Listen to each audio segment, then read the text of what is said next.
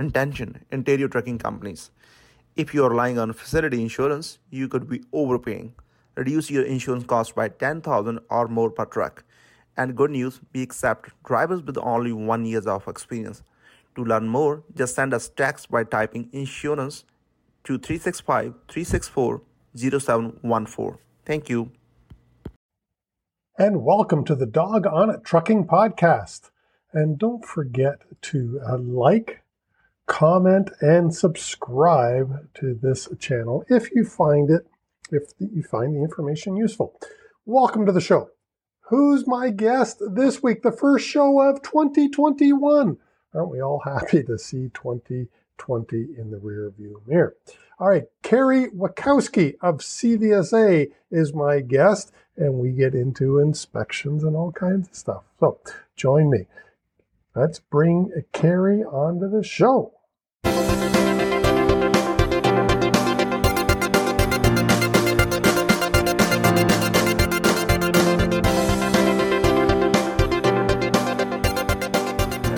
Welcome to another episode of the show. This week's guest, we have Kerri Wirachowsky from CVSA. Welcome, Kerri.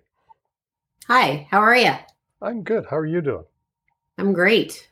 Good. I want to get into a few things. And really, you were a groundbreaker when I first met you. I don't want to say how many years ago I first met you, but I met you at a truck show. You were there working for MTO. Might have been in London. I'm not sure. Fergus, I'm thinking maybe Fergus, but it was a long time ago, and you were the only female MTO officer that I knew. You were a groundbreaker. Well, back then, that's probably true because I think when I started at the Ministry of Transportation, there may have been maybe six in the province at that point. Okay. So and for our listeners and watchers, hang in because we're going to get into what Kerri does now, which is her work with CVSA, which is really what this interview is about. But I just wanted to find out a little bit. I've never asked Kerri these questions about why in the heck did you, a female, uh, choose such a non female career? In those days, at least. I, I will honestly admit to you that it was a bit of happenstance to some extent. I didn't come out of high school thinking, man, I want to jump underneath a truck. That was not it. Um, I had gotten a contract job with the government, with the Ministry of Transportation in Kitchener as a secretary, to be honest. And then I went from that to an admin assistant, and I kept seeing at at that time um, the guys in Kitchener were all on patrol. There were no scales in Kitchener, but those patrol guys used to work in and out of our office.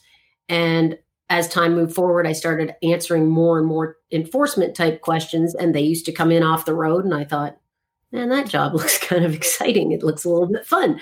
So then I just went to management and I asked if I could, you know, kind of job shadow them. And back then they let us do that, but that was long before bulletproof vests and all the other kinds of things that have come since I started. So I just went out with some of the enforcement guys for, you know, a week at a time here and there. And then a job came open at, I'm sure you're familiar with the Putnam Scales. That's where I started on the 401 just outside of London.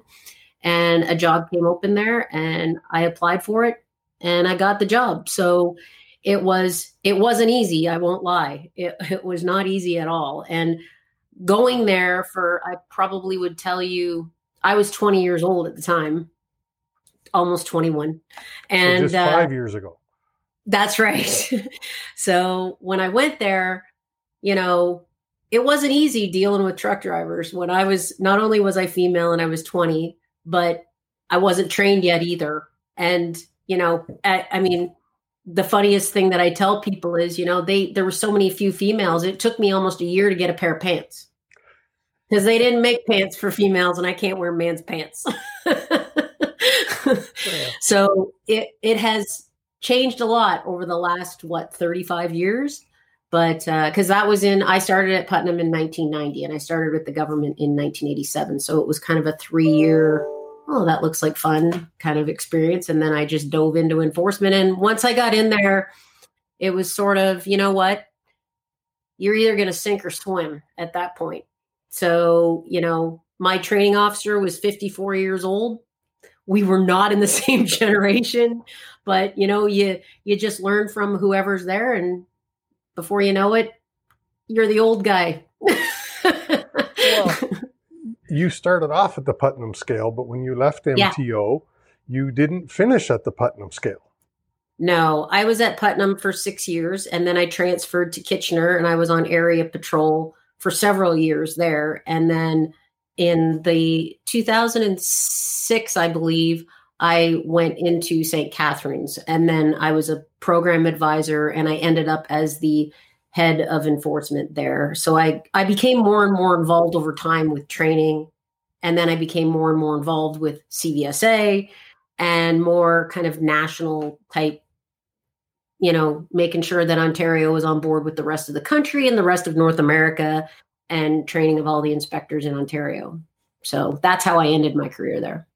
And before you ended your career there, you won the um, CVSA's Inspector Challenge. I'm not sure what that award is called, but I know you had to be a great yeah, inspector so, to win that. Yeah, so annually, um, ever since 1994, I believe was the first year Ontario became involved with it. Um, we have sent Ontario has sent somebody down to the North American Inspectors Championship that CVSA hosts. And yes, in 2001, um, he's retired now, but my boss, Hans Johns, which I know a lot of people in the industry know that name, uh, he was my boss at the time, and he convinced me to compete here in Ontario because um, the trucking industry they have a truck driving championship, and we in turn had an inspectors championship that goes with them. And so he convinced me to do it. I did it. And then I won here, which then in turn sent me to CVSA. And so that was 2001. And when I went down there in 2001, yes, to my surprise, it was me and 53 other men. And yes, I beat them. and so, yeah, I, I won that. And that is what turned me into what I'm doing with CVSA now because I came home and I was honestly so excited about my job and i was so it takes that that event takes a roadside inspector who just kind of knows their area and it makes it a much bigger picture. You go down there, you meet inspectors and truck drivers from all over North America, and you realize that your job's far more important than you thought, to be honest. I mean, you go out day in and day out, and it's a bit of a grind. And sometimes you know you you find that one violation like a cracked brake drum and you actually say you know today i saved a life but that doesn't happen every day and sometimes it gets a little old i won't lie and so when you go down there and you meet all these other people and you realize they all have the same struggles but we do make a huge difference and the one thing that i can recall in several conversations i've had with media and the other is nobody really appreciates what an enforcement officer does until they don't do it.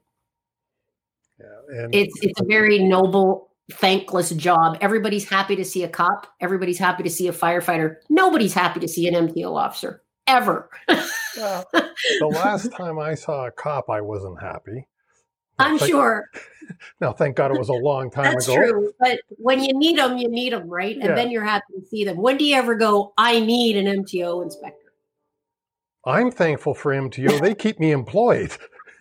That's right. yeah. Absolutely. Absolutely. But, but yeah, yeah. And it's, you know, I, I say to uh, truck drivers often when I'm talking to them is, you know, you get to see that truck every day. I'm lucky to see it once in my lifetime. But when that wheel comes off and it kills somebody, guess who they blame? Yeah. Me. Because yeah. I didn't find it. And you saw it every day. And that's so, one of the things I, I really thank MTO and I thank all the other inspectors and all the jurisdictions because it is truly a thankless job, the inspector part. However, yeah. you are charged with keeping our roads safe. And because of the great work all the inspectors throughout North America do, I can travel down the road and feel good and protected. Right. Right and not feel like you've got some part of a truck that's going to come out from underneath that truck because you feel that it's maintained and it's safe and the driver's operating within his hours of service and hopefully yeah. everything is good. And we spend our life trying to find that small percentile of motor carriers that maybe aren't playing by the rules. I mean, the vast majority of them do. So my job is not, my job was not, still isn't to go out and catch all the compliant ones, yeah. but you have to sort through the chaff, you know? wow. And that, I mean, you mentioned CVSA winning the award got you excited. You came back, but you saw a new world. And eventually, I know you left the MTO to join CVSA. What's your role there? So I'm the director of the roadside inspection program. And honestly, my job is not a whole lot different than my job in Ontario was when I left. It's just bigger. So when I was in Ontario, my my responsibilities were related to officer training, industry training, industry um, you know anything that the industry required to understand the regulations better and then working throughout the country to make sure that the training was the same in Alberta as it is in Nova Scotia, as it is in Ontario. My job now with CVSA is very similar. I, I try to get the message out to Canada, Mexico, and the United States to ensure that everybody understands the inspection process. It should be the same whether you're inspected in Ontario or California. The only difference is the regulations vary. So that was probably the biggest challenge for me is you can ask me anything about the Highway Traffic Act in Ontario, and I can probably quote you the song and verse to it. I wasn't quite there with the United States and their regulations. I'm getting better, and it it's it's a learning curve, which was exciting for me because you know if you're the type of person that always likes to learn, eventually you've gotten to the point where you've kind of learned it all in your small world. Well, when you make your world bigger, there's all that much more to learn. So well, there's there's a couple other questions that you've raised in my mind, but one, uh, can you tell the listeners and the viewers what CVSA is? Well, CVSA, the Commercial Vehicle Safety Alliance, first of all, it's not the government, which a lot of people believe that it is, particularly in the United States. So every state, territory, and province belongs to CVSA. And we have probably more industry members than we have, well, we do more than state, provincial, and territorial members. But it's an association that is made up of the industry and all the enforcement partners, as, long, as well as the federal governments. And we develop the out of service criteria. So if you're a motor carrier or a truck driver, you're accustomed to being placed out of service. Well, that out of service comes from CVSA and it comes from committee structure. So uh, after I competed at NACE, about five years later, I was appointed the um, vehicle committee chairman. So when I was the chairman of the vehicle committee for 10 years, you know, there's 60 to 80 people in the room and twice annually we would meet and there's issue requests that come into cvsa about and the one that i use as an example is uh, when i started in vehicle there was no out of service criteria for driveline drive shaft now there is so that's something that was developed inside the vehicle committee and it's developed with the help of motor carriers enforcement uh, manufacturers, uh, all the people from the Technology Maintenance Council, anybody that I have to reach out to that's the expert in that in that field. So over the course of time, I've met experts in lighting, brakes, you name it. I have that group of people somewhere because enforcement people were not the experts in the actual in anything really we're just enforcing it so you have to go to the experts to get the information and then once you have the information you can develop documents to help enforcement be able to enforce it correctly. Yeah, that's that's awesome. Um, CVSA, you mentioned it, but I just want to highlight it again. It's Mexico, United States, and Canada are all yes. members. Or yes, yeah. Every single state, province, territory, and Mexico is a member. We don't have any that are not. And then, like I said, several industry members from across all three countries as well. And then there are five. So it's CVSA who developed the five levels of inspection? There's actually eight levels of inspection now oh, instead of five. Yeah. So, yes, CVSA developed the levels of inspection, the out of service criteria, and the process. So, like a level one inspection is 37 steps.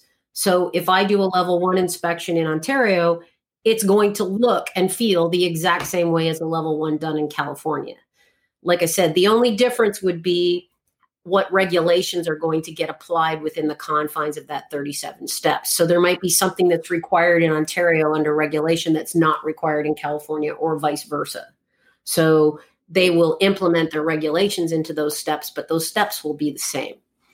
And then a level two. So a level one is everything. It encompasses the outside and underside and the driver. So everything. Level two does not incorporate the underside of the truck. So it's a walk around inspection plus the driver. Level three is just the driver. So you don't look at the truck at all. You're just looking at his paperwork. A level four is an inspection. And if anybody that's listening to this has ever had an inspection done during Operation Airbrake, then that's a time where in, enforcement folk are told to just go under and check brakes. That's all you do. So you're looking at brake lines, check and push rod stroke, the end, not looking at suspension, tires, anything else. So it's a targeted enforcement initiative and it's a level four. Level five, that one is done mainly with um, facility audits. In like in Ontario, they're called facility audits. Down in the US, they're called compliance reviews. But either way, I go in to do an audit on a company and I need so many vehicles out of their complement to do the audit. If there's not enough, I might go out into the yard and get a couple of trucks or buses that are on ready for dispatch, and I'll do a level five, which is without a driver. So it's just vehicle only. Level six is something that actually uh, Ontario is the only province in North America that is involved with the level six program. It's radioactive materials of a certain level. So not every radioactive material has to have a level six, but if you have um, activity of over a thousand terabecquerel, for instance, then you would have to have a point of origin inspection. It's good for one trip. And there was inspectors. That was the last thing I did before I left. I started the level six program in Ontario for a repatriation project that was going from Chalk River down to Savannah River. It now is finished, but um, our the Ontario inspectors got involved with that and did the point of origin inspections, and it's a much higher inspection. You basically can't leave until you're defect free. For that's the easy way of putting it. Level seven is a jurisdictional inspection that does not upload to safety net or MCMIS. So if um, if all of a sudden Ontario wanted to do like cars or something or very light commercial motor vehicles that they don't want to upload. A lot of the United States uses level sevens to do their school bus program because school buses don't go up into MCMIS, so they use it for that. Um, so it's just a way to collect data without it filtering upwards. And then finally, the level eight is an electronic inspection. They're not being done yet. However, we defined it so that industry can work towards it. It would be a means to and i'm sure you're familiar with a lot of the the sorting type devices that are out there where a truck does not have to go into the scale because they are in a bypass system so that system kind of gets elevated to the next level where we would be able to pull information like their eld information their cdl information medical information um, what do they have on the truck it's basically doing a level three without stopping the truck at all. So it's all electronic. The carrier would have the ability to send the inspector the information. The inspector has the ability to read the information. And then the inspection is created based on the information that's transmitted between the two people without ever stopping the truck. So that's coming in the future and it's coming pretty quickly and it's really something we're focusing on a lot because of the autonomous vehicle stuff. Yeah, because there's got to be a way to keep an eye on those autonomous vehicles and the platooning and everything else. But it's kind of hard to stop a truck with no driver.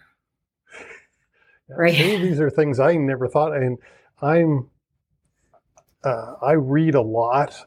Almost every news story that catches my eye, if it says autonomous, I'm there reading it because I mm-hmm. I want to know the future, and it, it's something that I happen to enjoy. And I yeah. do believe that we're going there. And again, I never thought about how it affects you and your industry or the officers on right. the road and how you are going to still keep our roads safe. Right. Yeah, there's a there's a lot to you have to be very proactive when it comes to that. You have to think ahead of where they're at all the time to see how it's going to affect. Um, if it becomes commonplace on the road, I mean, right now, basically every time it happens, there, it's a test, and it's it's it hasn't been a huge deal at this point. But we have a specific committee, the Enforcement Modernization Committee, that deals with all types of advanced technology. So we have a person on staff, Will Schaefer. He's involved with pretty much nothing but all of that, you know, advanced technology stuff so that we can keep an eye on it and keep make, you know, make sure that we're a step ahead or at least in the conversation. Yeah, well, it's it's hugely important. Um, mm-hmm. Recently, you and I did a uh, training for drivers, and one of the things that um, you brought up that I wasn't aware of was the way Ontario enforces ABS lights on the trailers. And I just wanted to ask you about it because it is one of the, um, in my work, I see it a lot on mm-hmm. vehicle as a, de- excuse me, as a vehicle defect, ABS lights. Is there, can you just talk about that a little bit? How can a driver look at ABS how can a driver know that it's working properly so that he doesn't get caught with a defect? Right. So, honestly, the best advice that I can give a driver is to go on CVSA's website and go to the inspection bulletins and pull down the, I believe it's 2013 02, the anti lock brake inspection bulletin. At the end of the bulletin, it, there's a flow chart there. And to just turn the key and cycle the key will, in a lot of cases, check your ABS malfunction lamp. It'll cycle on, it'll cycle off, it'll go off, and you know it's working.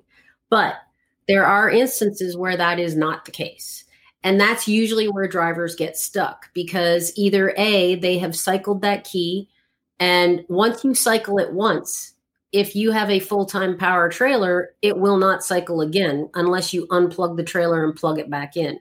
So there's a flow chart that indicates that. And it talks about, you know, ABS has not been required forever. So it talks about, you know, if you have a tractor that's manufactured after this date and you're towing a trailer, go here, go here. If you have all of a sudden a, you know, an A train and the converter dolly in the middle is old and doesn't require ABS, but the last trailer does, then you have to apply the brake pedal in order to make that last one function properly. So not only do roadside get roadside inspectors need to know that, and that's why we built the flow chart because roadside inspectors were just turning the key, cycling the key, and if it didn't cycle, the violation was being applied to the inspection report. We kept learning more and more and more again from our industry partners saying, well, in these cases, though, that doesn't work. Okay, modify the ABS bulletin. I mean, I'm sure that ABS bulletin honestly has been modified and updated I want to say at least six times because of more and more things that we learned and more and more things that the brake manufacturers learned as time moved forward. It's like anything when something's new, you know this much, but then as time moves forward, you realize, oh, but that affects this and that affects that. And, you know, so my best, my honestly, my best suggestion, short of trying to teach it to you right here, is two things. And if you're a CVSA member, there's actually a course on the learning management system on ABS, which tells you exactly how to check ABS depending on what years and makes and models of trucks and trailers you have. If you're a member, you can get to it. If you're not, then use the inspection bulletin and follow the flow chart. And I will find it and put a link in the show notes below so that people okay. listening to this can more easily find it. Yeah, it's very easy to find on the website. Right. So you, you mentioned being a member of CVSA. Why mm-hmm. would a trucking company want to join CVSA? What would the advantages be? The biggest advantage, in my opinion, is you get a say. So when I have conversations with some of my friends that are in trucking companies that I even knew in Ontario, I'll say to them, Why are you not a member of CVSA? Every year, that out of service criteria changes. And every year, we have meetings in order to make those changes. And I used to say it all the time when I chaired the vehicle committee if you're not there to make the statement, we might not know. We don't know necessarily as enforcement folk how it affects the motor carrier industry all the time. We can guess, but we don't know. I get so much information from the motor carrier industry And in my own personal opinion, when I used to chair the vehicle committee, you have enforcement kind of on one side and you have the motor carrier side on the other side. And then we have all the manufacturers kind of in the middle telling us, you know, where is that line where your truck can't continue down the road? We all know what a violation is. We can go to the regulation and figure that out. But the out of service is where you have a violation, but can you go home and fix it? Or do you have to stay on the side of the road or at the scale and fix it? That's what we rely so much on the manufacturers to tell us where is that line. And then we rely on the motor carriers to tell us, well, how does that affect you? How does that affect your ability to do the business that you do? And when you're out of service, are there policies and procedures that we should put in place to make their life easier? I mean, it's not it's not anybody's um, objective to make everybody's life difficult. However, there are times when you have to be placed out of service. And when you are, for whatever the condition is, what other things need to be done? I mean, I can tell you right now, there's a motor carrier um, that comes to every meeting compl- and not complaining in a bad way, complaining in a good way. She's always saying, you know, inspectors do not write enough information on the inspection report to clearly tell us what was wrong with the truck. So that is something I focus on like every day of my life in this job. It's like you can't just say there was a chafed airline somewhere on that truck. Tell the motor carrier where it was, tell them what side was it on, what chamber was it going to, put a piece of chalk. I mean, I used to say that when I was in Ontario. You find it out of service violation, there better be some chalk mark on it. I don't care what it is. If you find a broken spring, put some marking on it because that driver's going to drive away or tow it away or a repair guy's going to show up and you might not be there. They have to find it. They have to know what's wrong with it. So we get that feedback from motor carriers all the time. And that leads me down a training path when I know that I'm hearing it from a whole bunch of motor carriers that the same thing's happening. So it's a important. carrier should join CVSA so that they can influence the right. outcome. Yeah, influence the decisions, influence what we're doing. They they have as much influence in everything that I have anything to do with as the enforcement side of the fence does. They both do. They're both equally important to me. yeah. And that's awesome. Thank you. Last uh, question, or not last, but let's get into a topic. Um, personal conveyance. You were speaking at a um, an industry event at a golf club in Mississauga, I think it was, when you 1st mm-hmm. brought up, and it was the first time I had heard personal conveyance not being uh, exactly the same as personal use here in Ontario or here in Canada and how truck drivers can get in trouble, Canadian truck drivers can get in trouble using US personal conveyance when they come home in personal use. Right. Can right. explain so, that a little bit? Yeah. So in Canada, it's pretty simple. In Canada, you're only allowed 75 kilometers a day and you have to be unladen. So you either have to be bobtailing or you have to straight truck with nothing on it. If you're not doing that, then you're not in personal conveyance. It doesn't matter how much you tell me. It doesn't matter what you try. You're just not. So whether you're driving to the grocery store, if you've got a trailer on, you're not on personal conveyance. It's really that simple. It's not that simple in the US. In the US, as long as you're not furthering the commerce and you can have a trailer, it can be loaded, it can be the loaded you're being paid to deliver. So I'll give you the a, couple of examples. So if you're at a loading dock and you're sitting there and all of a sudden they said they were going to unload you in an hour and now all of a sudden they're not going to load unload you for 4 and they're telling you you can't stay there and you're potentially out of hours you can go into personal conveyance with that trailer and go to a rest area that's you know and you can't go a thousand miles from there but you can go to the nearest safe haven is what they say. So I always say to eh, American truck drivers, be careful with that because enforcement officers know their area. So the example that I always use is it's like, you know, if I stopped you at Putnam, for instance, and you say you're on personal conveyance because they booted you out of your yard and you've already passed the Flying J, you've passed the Dorchester fifth wheel, and you've passed whatever, and you end up at Putnam and you tell me you're on personal conveyance looking for a safe haven, uh, your road ends right now. Like you've already passed that, and I could potentially charge you for false log at that point because now you're driving in the direction of the load and you could potentially be driving two, three hours. So, what happens in the US is yes, they can do that. And if they do that legally, there's no problem, but there's no limit. So, you can do it for as long as you like, as long as you're doing it legally. Well, that's different than the rules in Canada. So, what happens is when a Canadian goes down into the US, the US will allow you to use personal conveyance because it's their rule. But what Canada concluded was they don't want to give you that personal conveyance when you come home.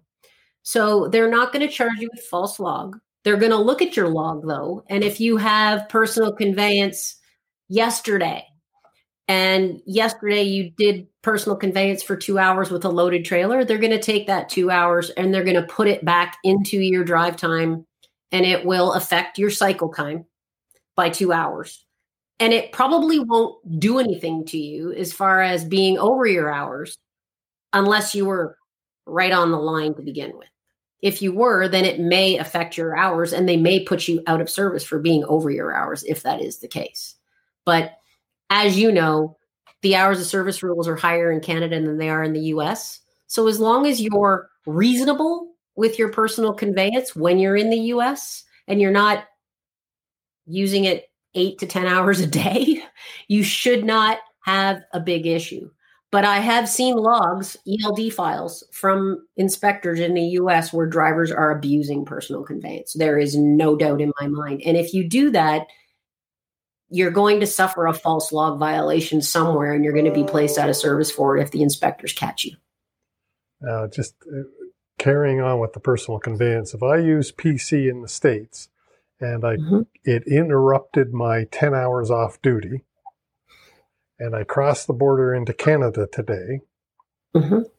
how is a Canadian inspector going to look at it? Are they going to say, you did you don't have 10 hours off duty now Yep. They're going to put it back in. I mean, depending now, if the guy was bobtailing and he did it for less than 75 kilometers, then they'll give it, they'll allow him to do it. But let's say he's not. So, yes, in the US, if you go on personal conveyance, it serves as off duty time, which then in turn serves as your 10 hour reset. So if you break it right in half, just for argument's sake, and you have five on one side, five on the other, and two in the middle, you will not have that eight hour reset that Canada requires and so you better not be over 13, 14, or 16 on which you probably will be.